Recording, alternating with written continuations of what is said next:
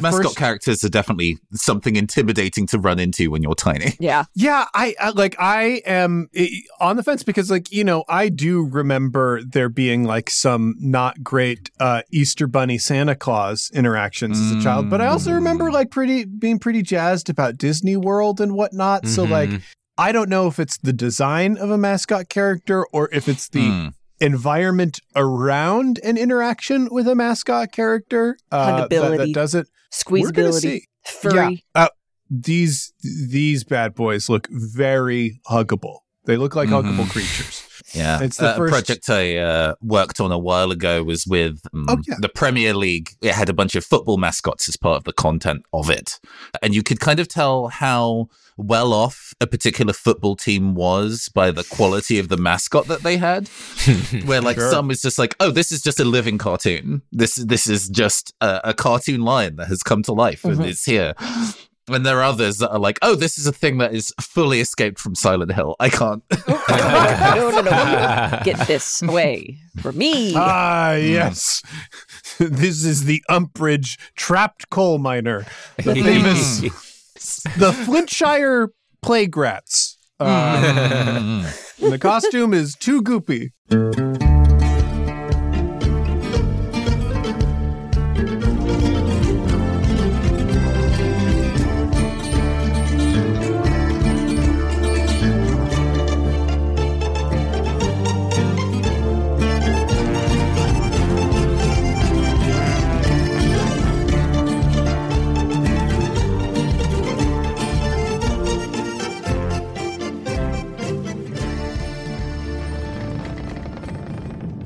We are on the Uhuru. Jonnit, I want to know where are you on the ship uh, and what have you decided to do because the captain and Gable have not shown up promptly, I would describe. Mm.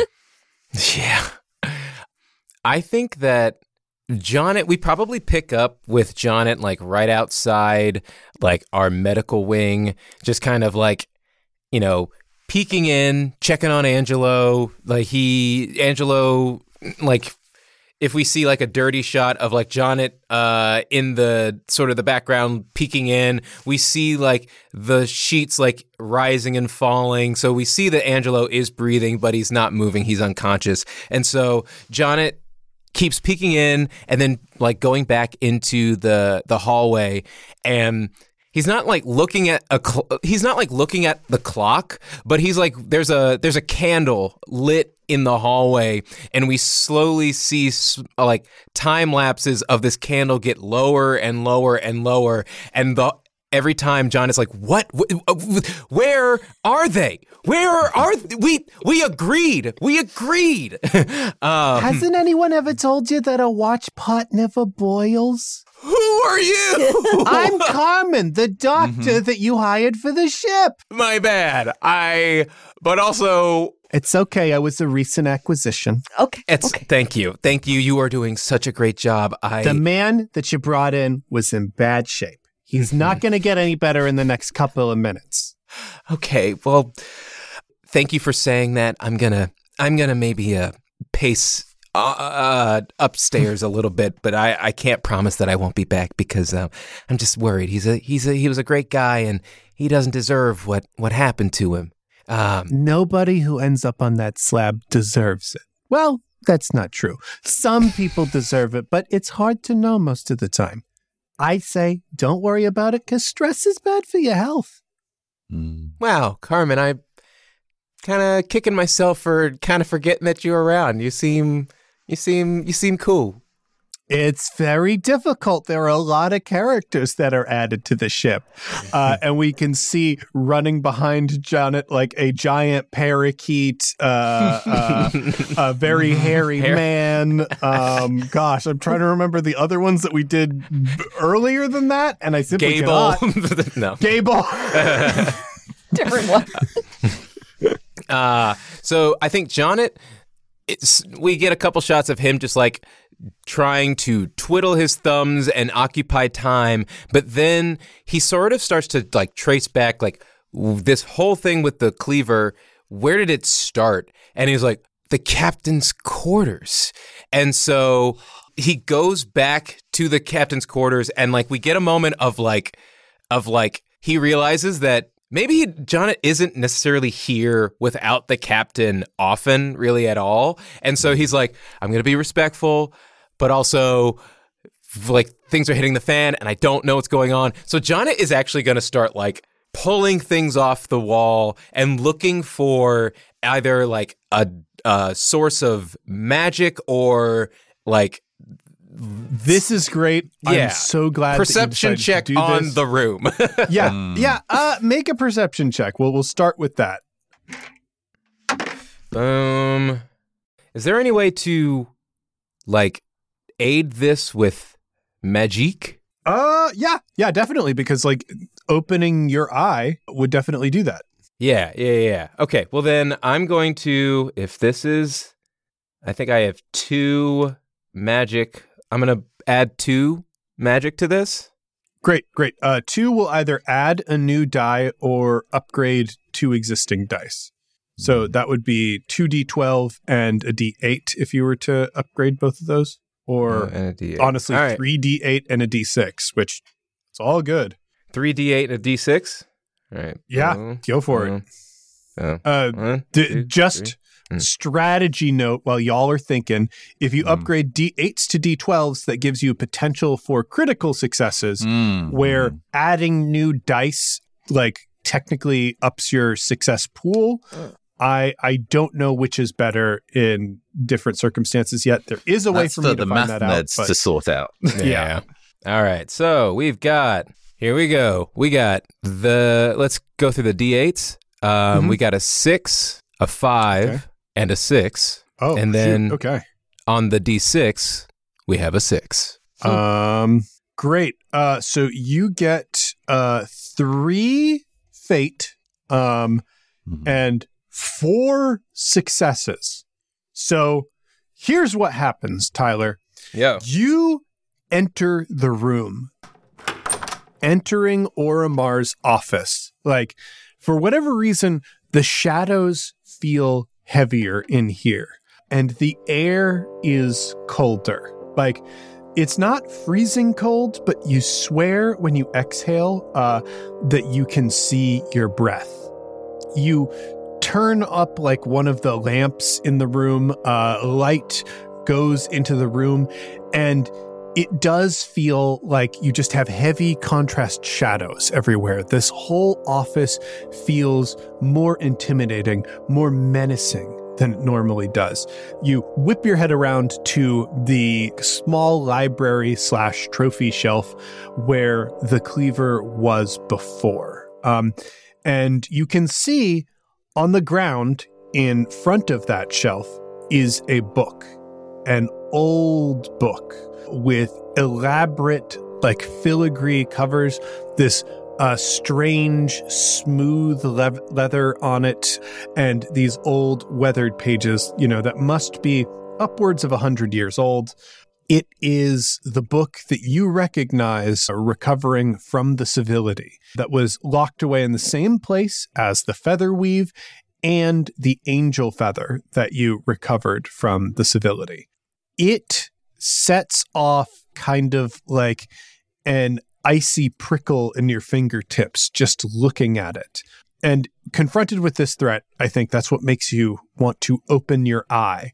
Your eye flickers open, and there is a presence in the room. Uh, it is hard to define exactly. Like you can tell that it is. It was here recently, and it left behind like some kind of evidence uh, of it being here. You're peering through uh, and kind of following it. There is a desk by this library, and you hear coming from the deck just a a knocking from inside the drawer. Jonnit says to himself, "Oh, I don't like the look of that," and uh, and so he's going to he's going to like pull out his kusarigama, kind of like get into a ready stance, and then like one two creep up to the desk, and then he's probably gonna get to the desk and using like the bladed end of the kusarigama, uh, he's gonna like grab the handle and he's gonna open the desk uh, to see what is inside. Inside the desk, you do see something uh, that might startle Jonnit. I will leave it up to you uh, whether it does. You see a somewhat curved and, like, at this point, curled into a fist, mummified human hand.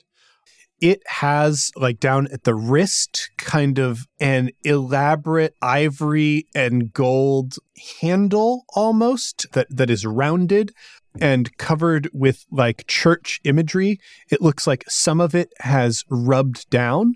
And you, the players, might recognize this. You might not. This was an artifact that you recovered after you defeated the Silver Bullet in battle. Mm. This is a piece of religious reliquy, um, mm. a hand of a saint. So, this is the hand of Saint Horesia, keeper of the sunken abbey. This is mm. the actual hand, or purportedly the actual hand of a woman who was sealed inside a very important abbey, or, or maybe this is St. Miriam, witness of the sunken abbey. It might be her hand. It's probably her hand because Horesia was never recovered. So mm. essentially, there was an abbey that was like flooding mm. basically with seawater uh, and many many important church texts were in there and there was a nun, Miriam, uh, or, or, a nun Horesia, who volunteered to stay behind in the abbey and translate as many texts as possible. And she sent out by missive, by bird messenger, all of the texts she could, recovering as much as possible from the Abbey. And Sister Miriam, who worked with her, basically received and, and bound all of the manuscripts that she was able to copy over. And the miracle of it is these manuscripts kept coming in for months and years. Uh, Horesia was never able to like mm. personally communicate. All that would show up is just manuscript after manuscript after manuscript. And Miriam basically translated and bound these manuscripts until she died. Mm-hmm.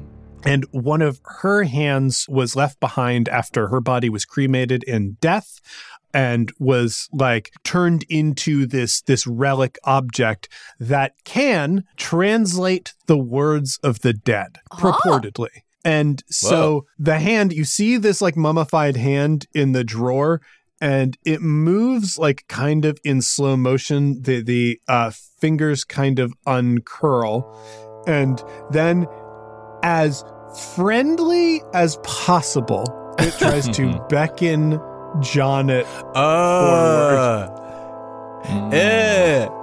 Uh, does does Jonnit know about Miriam? Does does he um, know that lore? I don't know. Uh, here's the thing like we sort of uncovered the story of this object a little bit when we created it after it okay. was looted from the ship. Yeah. It is a question, and I think Orimar or Gable was the person to recover it. it might have even been Travis being the person to recover it.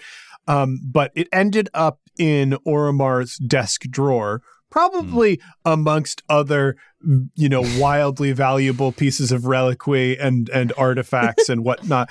We can see in there there's like a hellraiser cube and like a pokeball and like a bunch of other things a couple in infinity stones. Mm-hmm. yeah yeah.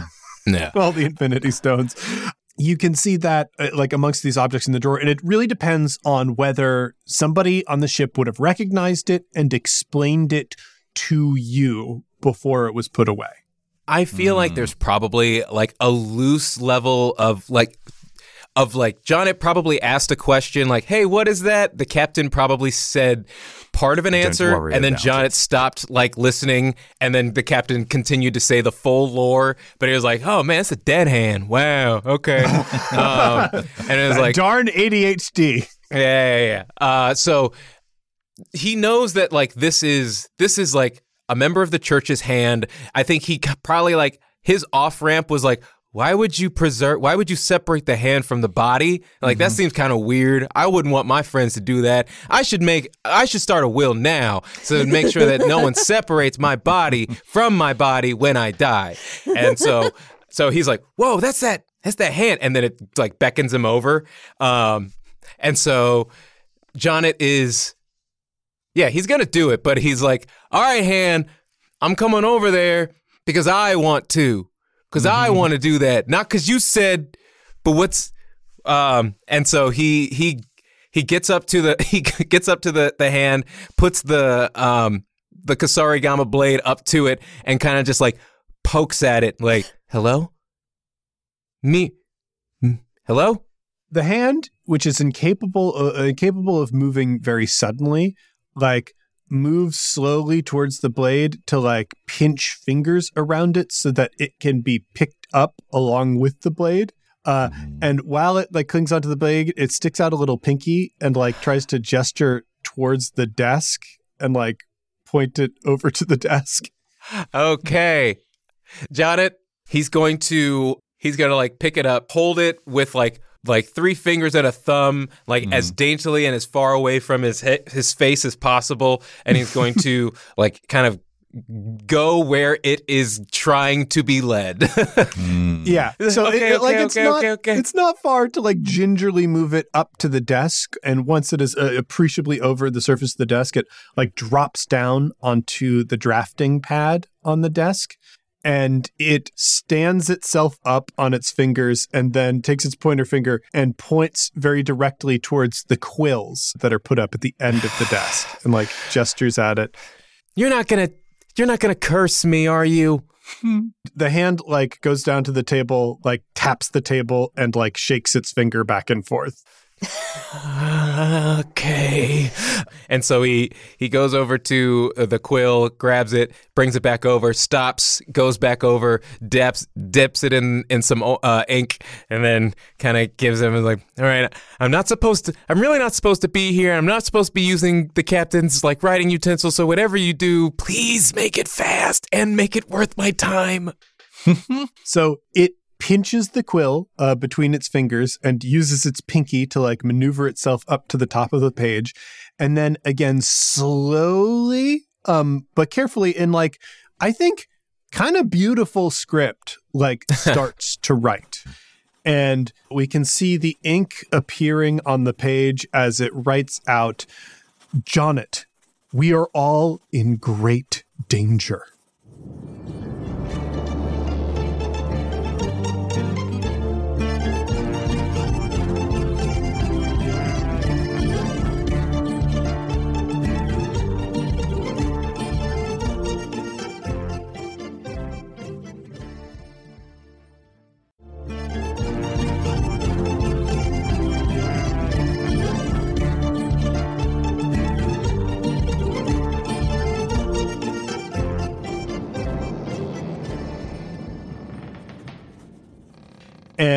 Uh, we can see the ink appearing on the page as it writes out Jonnit, we are all in great danger.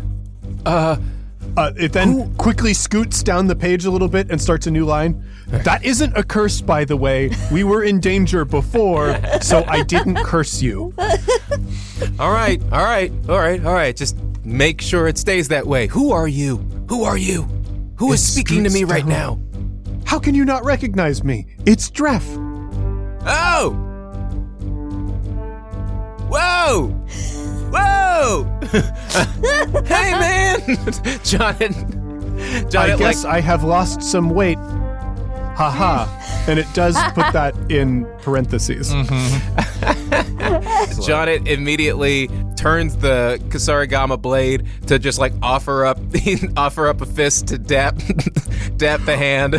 and even from beyond the grave, uh, Dreff daps badly. Uh, it's it he- is even you. moving in very slow motion. It like it first assumes that this is like a handshake or a high five, yeah, uh, yeah, yeah. and just doesn't doesn't That's go it. well. Uh, uh, Trev, what do you mean?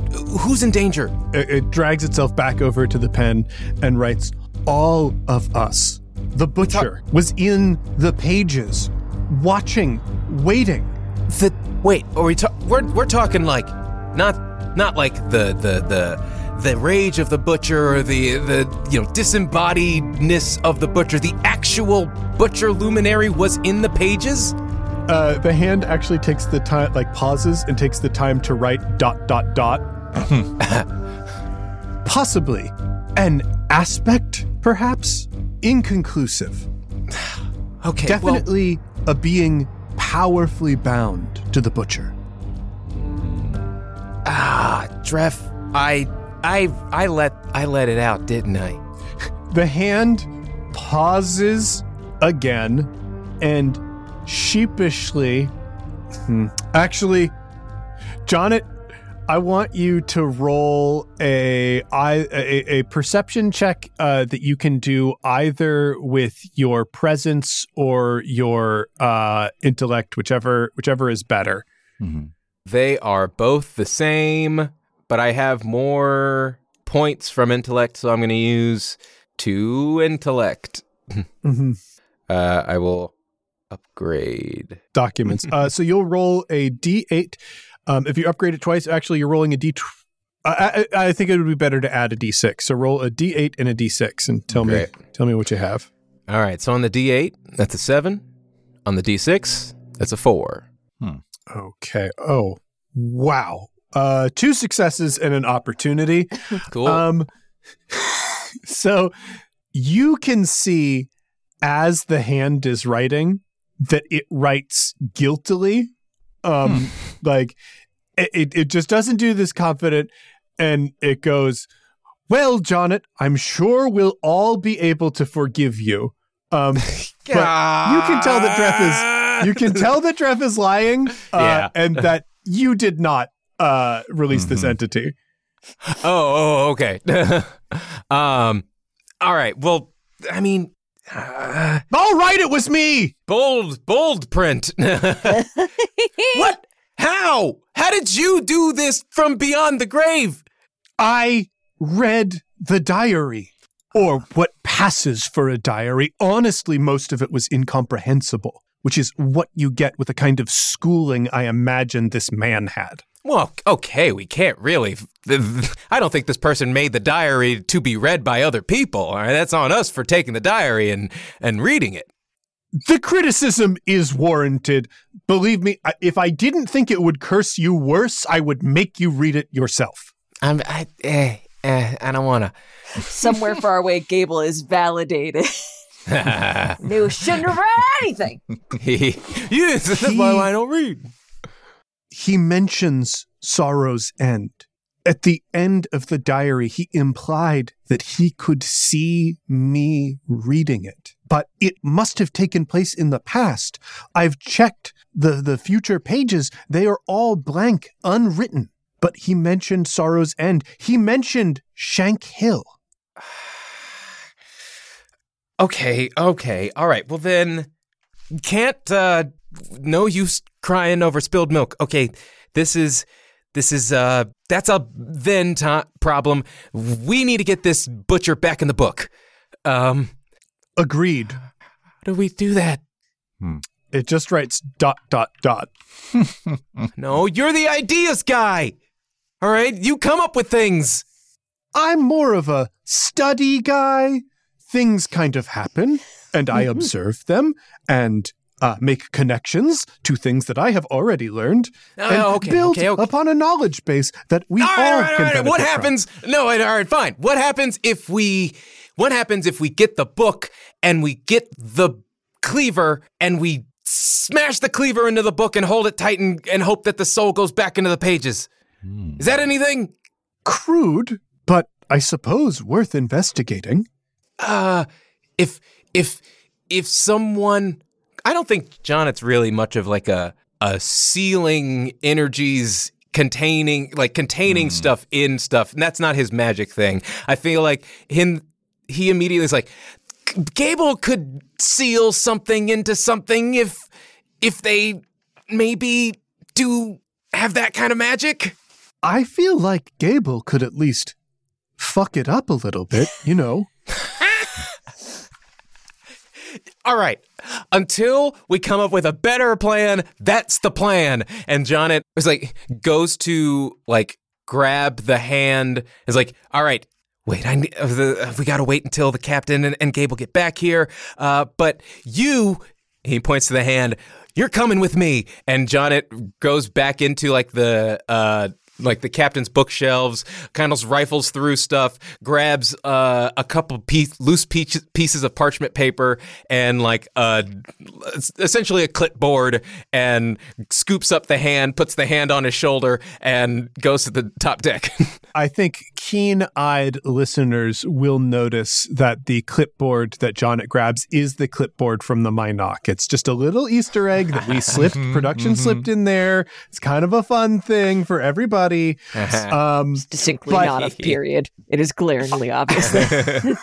Does not well, cup. it wasn't of period in the Star Wars one either. It was just like a generic brown clipboard. Uh, so you you grab that, and I think this is a perfect time for Gable and the captain to return. As uh, we've already established that a bunch of time has passed, Mhm. and you did mention earlier that you weren't specifically supposed to be touching things in the captain's desk without permission. And I think that's kind of funny.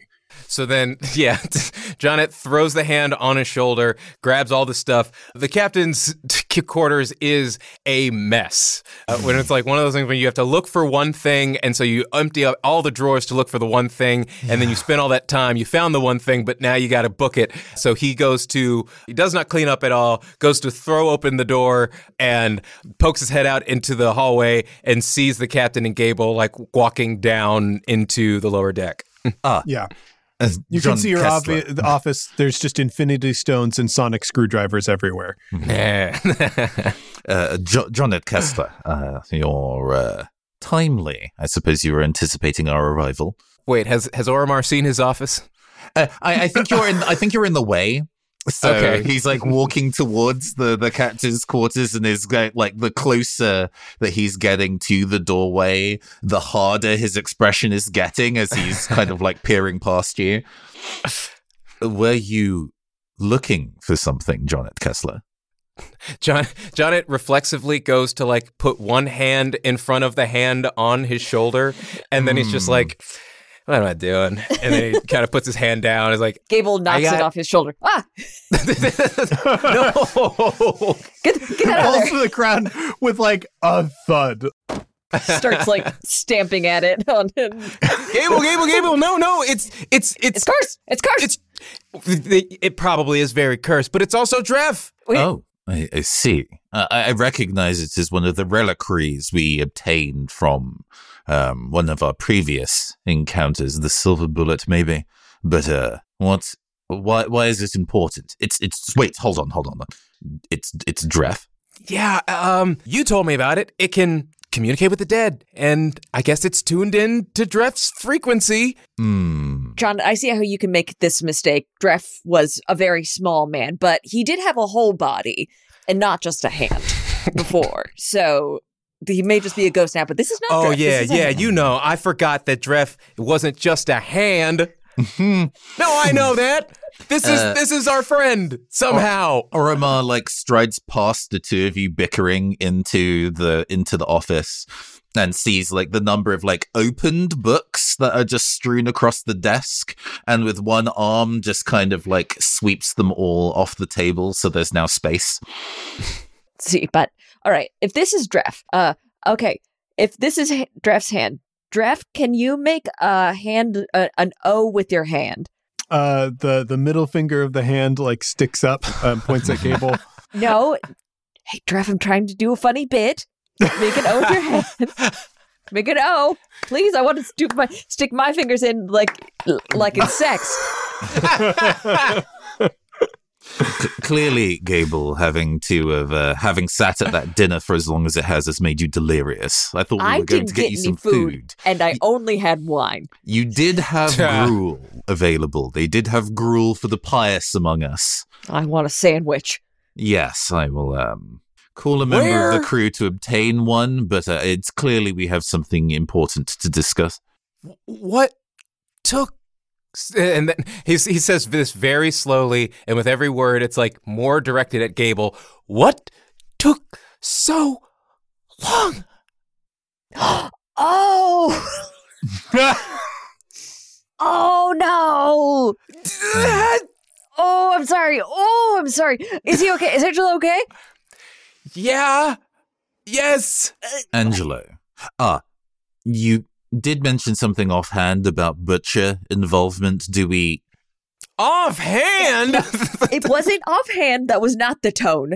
Don't, that was not the tone. It was a very intensely proportional tone to the severity of the situation. To be fair, Gable, uh, the severity of the situation coming across in your voice is usually quite high. Yes, it's very difficult gives to a good up. separate out the um, urgent from maybe the can wait. But uh, Mhm, mhm, so then, Uh. what was what's the situation, Jonathan Kessler? Are we going to be talking to uh, this new form of Dref, or are we going to be Oh. seeing the person that we've taken in? I, I, I don't think I don't think Angelo is in any condition to be talking to us. Uh, Carmen Carmen's got him stabilized, but he's he's still unconscious, and so that means the the cleaver's still out there, which means the butcher's still out there. Um, if we can, I, I feel like we don't wait for Angelo to wake up. Mm-hmm. Dreff seems to have some kind of insight into what's going on, and so I say we we go to after the the cleaver, just us. Yeah, and Jonnit can like even hold up the the paper with like his essentially chat log Mhm, with with mhm. Dreff Yeah, that kind mhm. of explains the situation more or less. Orimar leans forward, peering at it. And and this is where I, I started to like train the hand on the prompts of you know narrowing down and into like what is the the butcher? And it, it took a couple back and forths but I fed it some reference Mhm. uh, text to really get it like honed in. And honestly I think And r- you just stole that text from anywhere. Yeah, absolutely. Yeah, but yeah, yeah, yeah. I mean, it's like it's someone else's text. It's someone else's like you know source source like intellectual property. Yeah. But what it's churning out now is completely original. Well, that does explain the number of books that are, were open on my it desk. does start just writing a transcript of the Star Wars campaign. really No, quick. no, no, no, no. smack it, smack it, smack it, smack it. um, so uh, uh, sorry, sorry, sorry. Where are we going? Uh, I don't know where to go. Hmm. So the uh, uh, as I understand the the the this the the essence of the butcher is going to be driven towards things that uh, exhibit its qualities, that kind of hunger for violence, that killing intent. Yeah. So I I'm not sure if if the presence of the cleaver like furthers or catalyzes murderous intent or it's just drawn to murderous intent. But I feel like the longer that we wait, that's more time for somewhere out there in this town, someone's going to get real stabby and the cleaver's going to find him. And Nathan, I think like within Orimar, like thinking through the situation, there is an mm-hmm. inkling of this is an aspect of the butcher, a connection between some kind of moral or of mortal essence and a luminary. Mm-hmm. There is something to be learned here. Mm-hmm. I had a clue in my hands this entire time and I let it slip away outside of my notice. Frustrating. Okay, very well. Uh, the nature of Sorrow's End is uh, many, many people who have a hunger to bite back at the people who've put them there brewing day after day with no outlet. There are dozens of people in this uh, town that could be harboring killing intent. I don't even know where to start then. Hmm. It's Uh, quite late at this hour. Yeah. Is there um having uh wa- wandered around during day the daylight hours and having been given something of a tour of the important buildings by uh, Mr. Stone? Um, do we know if there's anywhere here that like has a graveyard shift? Uh yeah, I I think I mentioned that like the factories run at some capacity almost all the Mm, time. There mm. is a kind of technocratic uh, worker schedule where there's basically always a shift on, always a shift resting, and always a shift asleep.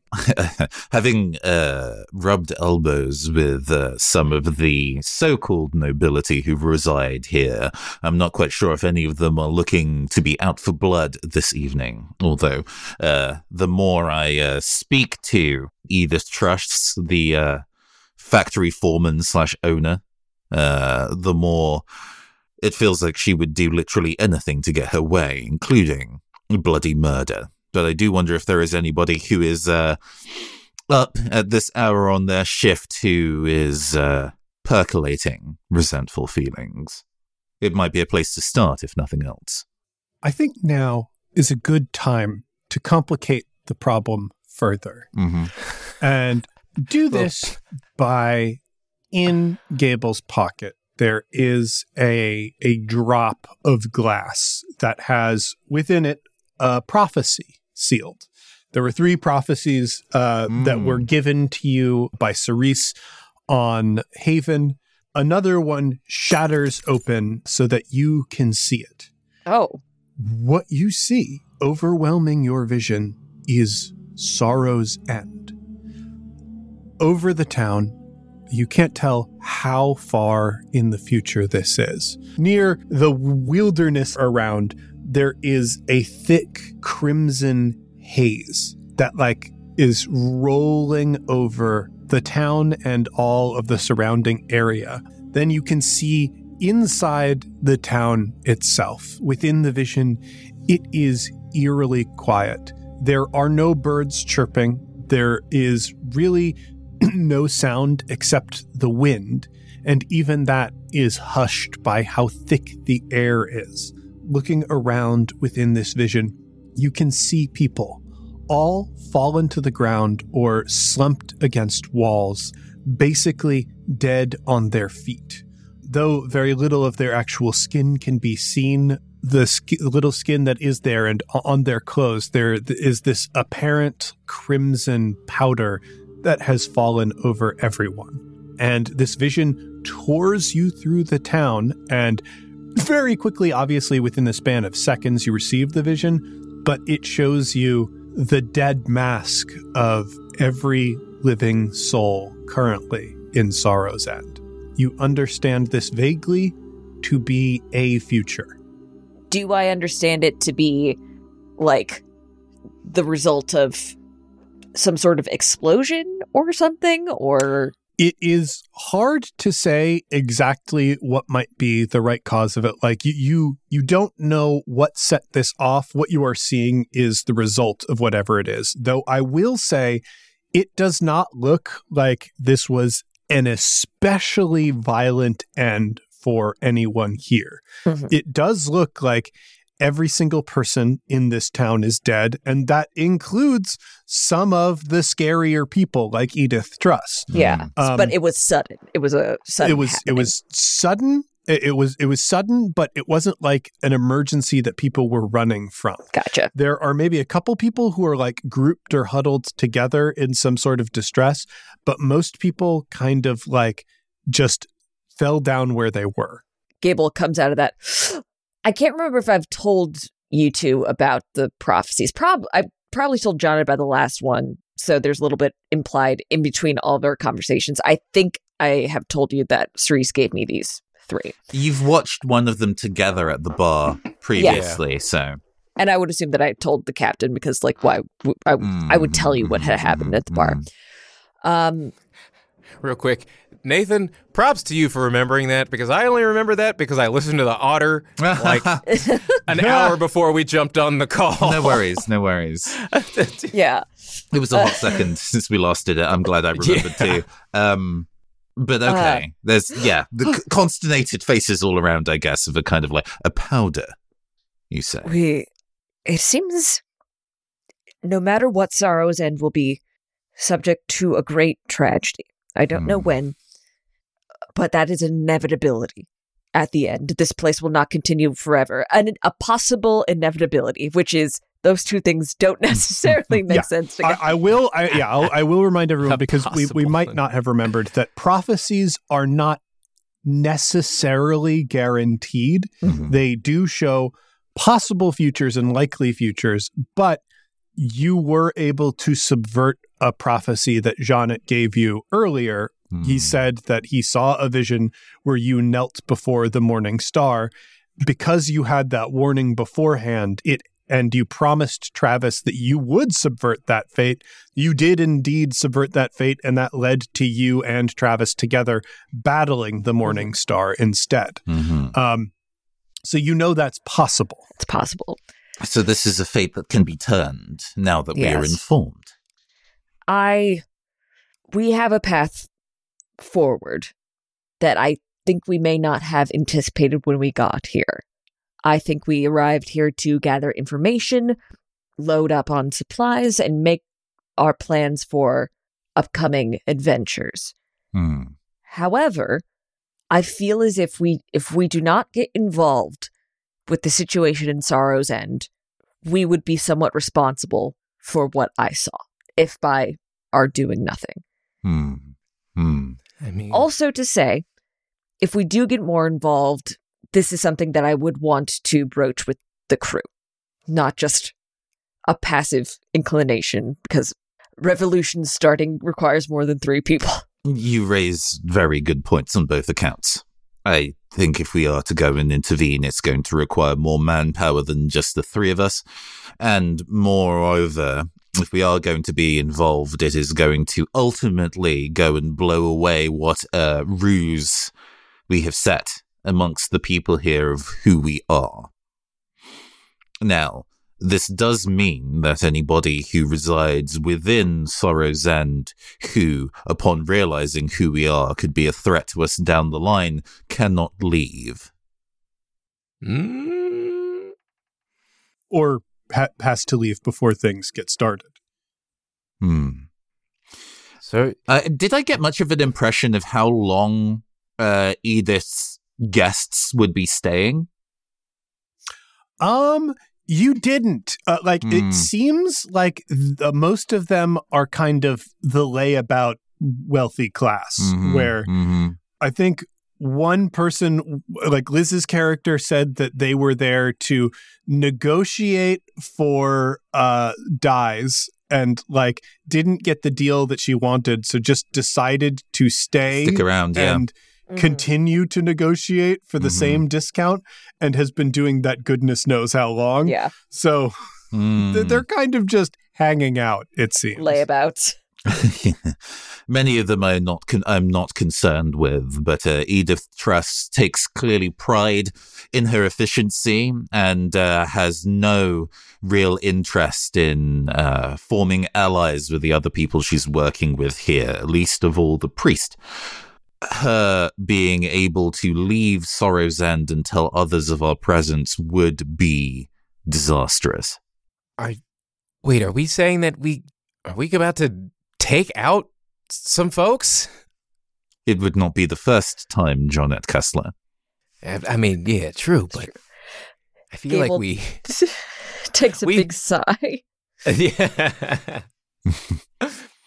it's I feel like it's not often that we like go into something being like, "Hey, we're about to like have some marks and like you've got to you've got to be gone for us to do this." Great, Hmm. cool. Uh uh, my my days of running the skies red with blood was uh, in my younger days. I prefer to be much more of a tactician and only shed blood when it is truly necessary.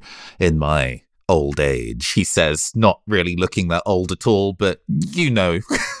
okay. but this is one of those classic. instances where I think uh, having to go and uh, shed some blood is vital to our survival, to the wider plan at hand. Speaking of hand, Dref, any thoughts? Dreff is like kind of wi- like antsily like wiggling the fingers, like Mhm. li- scrambling over for a pen, and writes down, "Okay, so murders is an option, Mhm. totally, definitely. Um, that'll be more of your thing than it will be my thing. I do think murders around an aspect of the butcher could get dangerous. Great point. Indeed. That's a good point. Uh, yeah, that's kind of like what what it wants, right? Mm. Oh, okay. So we're already part of it. Interesting. The chess the, the chessboard has been laid. All yeah, right. yeah, we've been playing. We're not, already in it. Not not to be arrogant, Gable, but I feel that having the cleaver in my possession is maybe less dangerous than uh, an actor that we are not aware of within Sorrow's End. Gotcha. But doing murders to find the murder god is accomplishing the murder god's plan or desires and may make it more powerful if we did those murders. Dreff writes unclear. Scotty Jacks.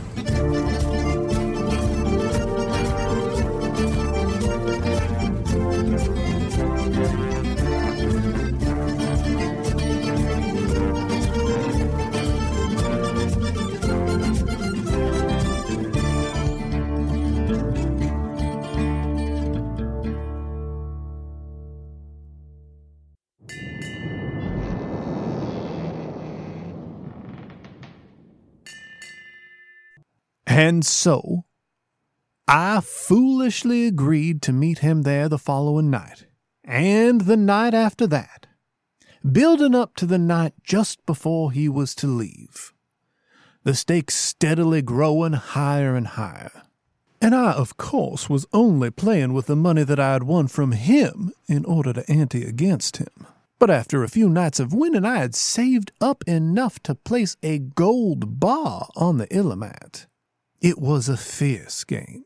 It seemed that as he was playing against me, he was learning how to play at the same time. I don't know if he spent his table mostly with untalented players who were uncreative in how they pursued their goals, and this was simply his first experience playing against anyone who had any kind of skill. All the life of a decorated red feather officer such as himself did not afford him much time at the Illimat table. Whatever the case, by that final night he was a different man than the one he was before.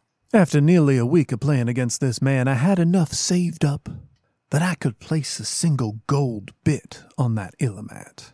A gold bit represents years of low class living. I'm not so prudent that I could make it last that long, but losing it would most certainly be losing no small fortune. And in this game against this young fellow, I was fighting for my life. Hand after hand, we each slowly crawled our way towards that 17. In the final hand, I stood at quite the disadvantage of 13 to his 15. At this point, I had to weigh my options. If I won the round, I could walk away with a second gold bit. Even living as a lush, I might be able to begin an early retirement. I'd still have to do a little work on occasion, but two gold bits could easily spend slow if you're careful about where you travel to. It was a sort of fortune worth cashing in a few chips. I had always conducted myself honorably within Lucius's establishment, which meant I knew that if there were a disagreement, he would take my side. And I had seen over the years just how far Lucius's word could stretch. These chips were worth cashing in, so I took advantage of the shuffle. I was able to move things to ensure that I took points in the early round. Even if you're dealing slick with Illimat, it's a game that you can't control the whole way through. That's one of the reasons that sailors prefer it so. But if you're able to keep the board at your advantage throughout, you can knock your opponent off balance, especially when you're playing for quite a bit of money. It makes them nervous. And moving that way through, I was able to claim a victory for myself quite handily. I was reaching forward to take my second gold bit when Mr. Tiberius objected.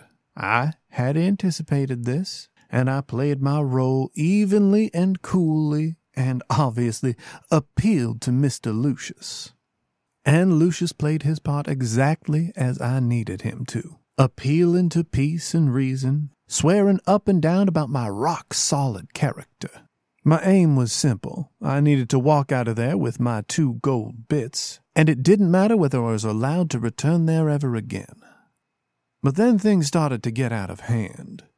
It seems I quite underestimated both Mr. Tiberius's wrath and his sway over the local Red Feather Authority. The compromise that we came to was imperfect. The constabulary was to hold on to my potential winnings until a thorough investigation of my character had been completed.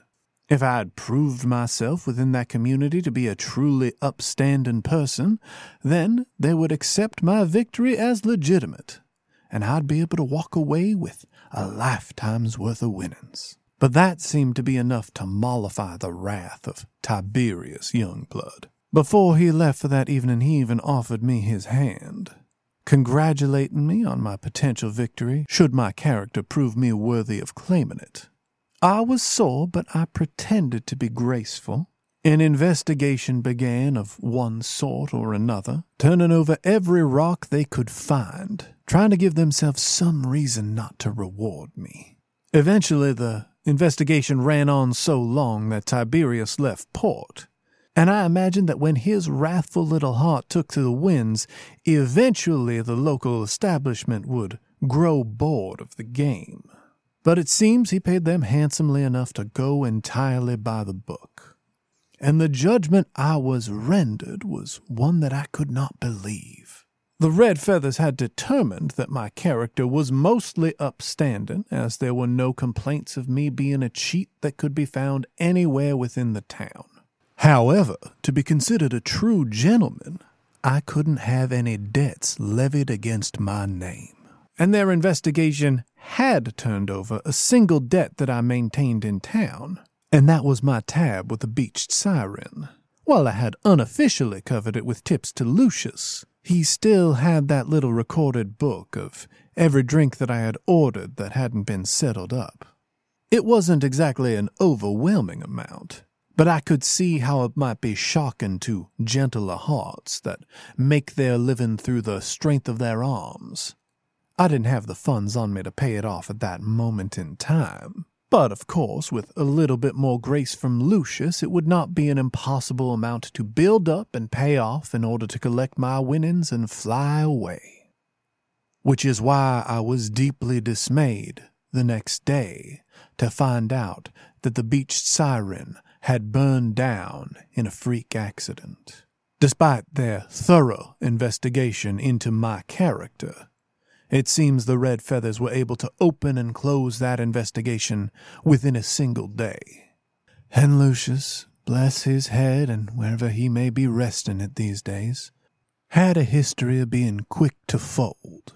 After the siren had burnt down, he received an offer rather than rebuild the place, sell off the business and plot to new ownership. And they offered him an amount that he couldn't help but agree to. I know at the time he told me where he would be going, and I'm sure I remembered then, but I still had a glint for gold in my eye. Without the warm shelter of the siren and playing for smaller amounts, it would take me a much longer time to clear my name and free up my winnings. And I do believe part of me intended to follow Lucius afterwards.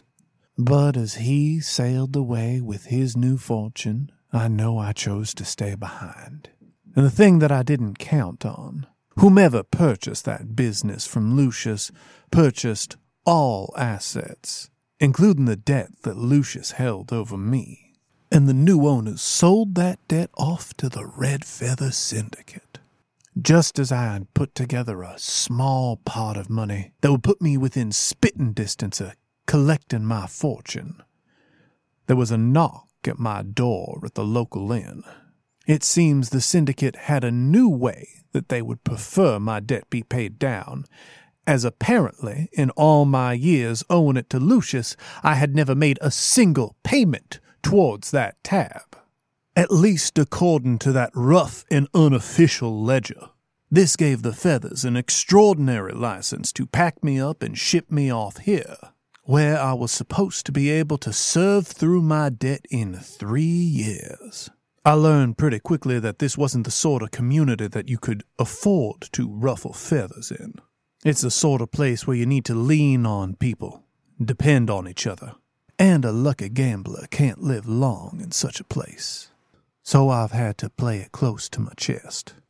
I do have a receipt for my winnings, and I'm looking at my final year of work, trying to ignore the scarlet as it advances.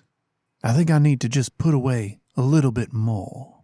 Maybe host just one game to push me over the edge. Though it's unignorable being here that I have learned that that most certainly wouldn't be right. The folks that it would be right to take money from aren't the sort that I'd be able to share a table with. I do have solace in two things. I was partially right in my assessment. I did indeed never see Tiberius Youngblood again. Shortly after I ended up here, I received word that he passed away, apparently fallen victim to a lethal blow in a jousting match. I can only imagine that his face in that moment was the same face that I saw when I first bested him. The surprise, the anger, the indignation. That those were the last things that he felt on Sphere. Well, when I toss and turn at night, due to the sensitivities caused by the scarlet, that does soothe me some. And until I clear my name, that's all I have. Campaign Skyjacks is a one shot network production. For more information, be sure to follow us on Twitter over at CampaignPod for updates about live shows and other events we might be doing.